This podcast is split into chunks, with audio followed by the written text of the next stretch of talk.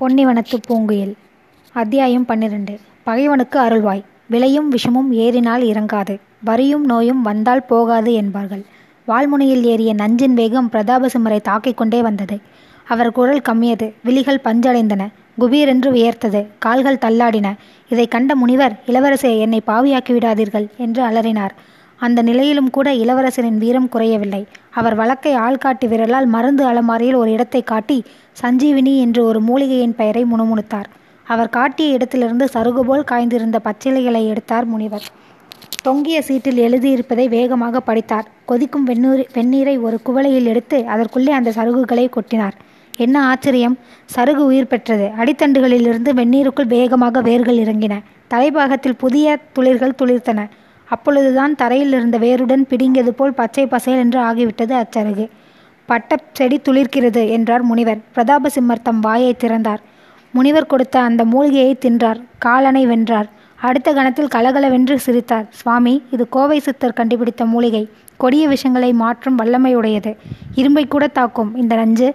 உடலில் ஏறியும் இந்த பூசாரி இன்னும் உயிரோடு இருக்கிறான் என்பதுதான் ஆச்சரியம். இதிலிருந்து இந்த நஞ்சை காட்டிலும் கொடிய நஞ்சு ஒன்று இவன் உடலில் முன்பே ஏற்றப்பட்டிருக்க வேண்டும்.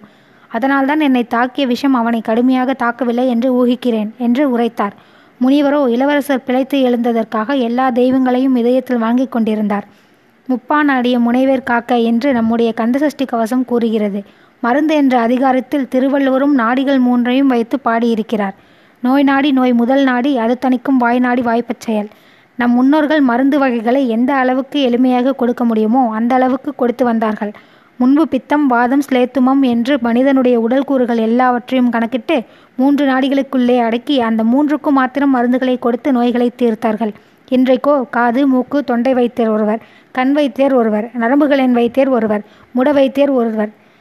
இனிமேல் மனிதனுடைய நரம்புகள் எல்லாவற்றையும் கணக்கெடுத்து பார்த்து ஒவ்வொரு நரம்புக்கும் ஒவ்வொரு வைத்தியர் வந்து விடுவார். வெள்ளைக்காரன் அவனுடைய மருந்துகளை விற்பதற்காக அவனுடைய வைத்திய முறைகளை இங்கு புகுத்தினான். அதன் பயனாக வைட்டமின் ஏ பி என்று மாத்திரைகள் வர ஆரம்பித்தன. இந்த மாத்திரைகளை வாங்கி விழுங்கினோம். தலைவலி மாத்திரை ஜெர்மனியிலிருந்து வந்தது. மூக்குவலி மாத்திரை அமெரிக்காவிலிருந்து வந்தது. தொண்டையில் தடவும் மருந்து சீமையிலிருந்து வந்தது. ஆனால் நோயோ உள்ளூரிலேயே வந்து கொண்டிருந்தது. இப்போது ஒரு மகிழ்ச்சிகரமான மாறுதல். நமது பணம் வெளிநாடுகளுக்கு போவதில்லை. ஆனால் ஒன்றுக்கு பத்தாக விலை கொடுத்து உள்ளீரிலேயே மருந்துகளை வாங்குகிறோம். என்ன செய்வது? நமது ஆசைகளோ அதிகம். அன்றாடம் காய்ச்சி உலகம். நிம்மதியாக உட்கார்ந்தால் நெய் போட்டுக்கொள்ள முடியாது. உழைக்க உடல் வேண்டும். உழைப்பின் வேகத்துக்கு தக்கபடி மருந்தும் வேகமாக வேலை செய்ய வேண்டும். நாட்டு மருந்துகள் நாள்பட்டு தான் வேலை செய்யும். அதனால்தான் நாகரீக மனிதன் நாகரீக மருந்தை நம்புகிறான்.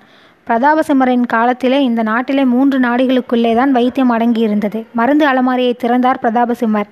கடவுள் கரும்பையும் படைக்கிறார் வேம்பையும் படைக்கிறார் பெண்ணையும் படைக்கிறார் பேயையும் படைக்கிறார். இதை போலவே பேய் பீர்க்கு பேய் முசுட்டை பேய் புடல் பேய் குமட்டி என்று அவர் படைத்த பல மூலிகைகள் நம் நாட்டில் உள்ளன. பேய் குமட்டி என்று சொன்னால் சாதாரண மக்கள் அதை பிடுங்கி தின்பதில்லை. அவை நஞ்சு என்பதற்காகவே பேய் என்ற பெயரை சேர்த்து வைத்தார்கள். பிரதாபசிம்மர் இந்த பேய் மருந்துகளில் ஐந்து வகை இலைகளை பொடி செய்து பஞ்சபானம் என்ற பொடியை எடுத்தார். எடுத்து அந்த தூளை ஒரு தொட்டி தண்ணீரில் போட்டு அந்த தொட்டியிலே பூசாரியின் உடம்பை சற்று நேரம் சாய்த்து வைத்தார். அதற்கு பிறகு அவருக்கு என்னவோ தோன்றியது. தோளிலே நீளமாக வந்த இடத்திலே குபீரென்று தம் வாயை வைத்து உறிஞ்சினார். இளவரசே இது என்ன இது? என்று முனிவர் தடுக்கப் போகும்போது பிரதாபசிம்மர் கையை அமர்த்தினார். இது இந்திய மக்களின் பண்பு. தம்மை கொல்ல வந்த பகைவனை காப்பாற்றுவதிலேயே முனைந்தார் பிரதாபசிம்மர் அந்த ரத்தத்தை உறிஞ்சி உமிழ்ந்துவிட்டு அவர் வாயை கொப்புளித்தார். சற்று நேரத்தில் பூசாரியின் உடலில் ஒரு சிறு அசைவு வந்தது. மூக்கில் விரலை வைத்துக்கொண்டே வியப்போடு பார்த்து கொண்டிருந்தார் பண்டித முனிவர். சுவாமி இவன் பேசுகிறானா என்று பார்க்கலாம் என்றார் பிரதாபசிம்மர் பிரதாபசிம்மரே அவனை பிழைக்க வைத்து விட்டீர்கள் இனி உங்கள் நண்பனை நான் விடுதலை செய்ய வேண்டாமா? என்று முனிவர் பிரதாபசிம்மருக்கு அதை நினைவுபடுத்திய பிறகுதான் பிரதாபசிம்மருக்கு தம் நண்பனின் நினைவே வந்தது. ஆம் சுவாமி விடுதலை செய்துவிட வேண்டும் என்றார். அப்போது முனிவர் பிரதாபசிம்மரின் அருகில் வந்து நின்றார்.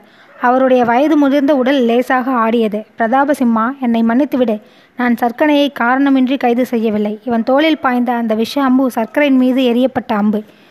சர்க்கரையின் காலில் கல் தடுக்கவில்லை. கடவுளே தடுத்திருக்கிறார். அதனால்தான் அது இவனை தாக்கியது. சர்க்கரை வெளியே இருந்தால் அவனுக்கு மேலும் ஆபத்து விளைவிப்பார்கள் என்பதாலேயே அவனை கைது செய்தேன் என்று சொல்லிக்கொண்டே முனிவர் பிரதாப சிம்மரை இறுக தழுவினார். இதற்குள் பூசாரியையே கவனித்துக் கொண்டிருந்த இளவரசர் சற்று பொறுங்கள் அவன் ஏதோ முனகுகிறான் என்றார். ஆம். தொட்டியில் கிடந்த பூசாரி ஏதோ முனகினான். இருவரும் ஆவலோடு கீழே உட்கார்ந்து அவன் என்ன சொல்கிறான்? என்பதை கேட்டார்கள். யுவராஜ்கி மங்களம் உண்டாகுக என்று மெல்லக் கூறினான் பூசாரி. பிரதாப சிற சிம்மரின் முகத்தில் ஆனந்தம் பொங்கியது. அவன் மேலும் பேசினான் கிழவருக்கு உடல் நலமில்லை. நான் அவருடைய சீடன் என்று கூற பிரதாபசிம்மர் திடுக்கிட்டார். அமைச்சரோ அவர் முகத்தை பார்த்தார் சுவாமி மனிதனை கிளியாக்கி விட்டார்கள்.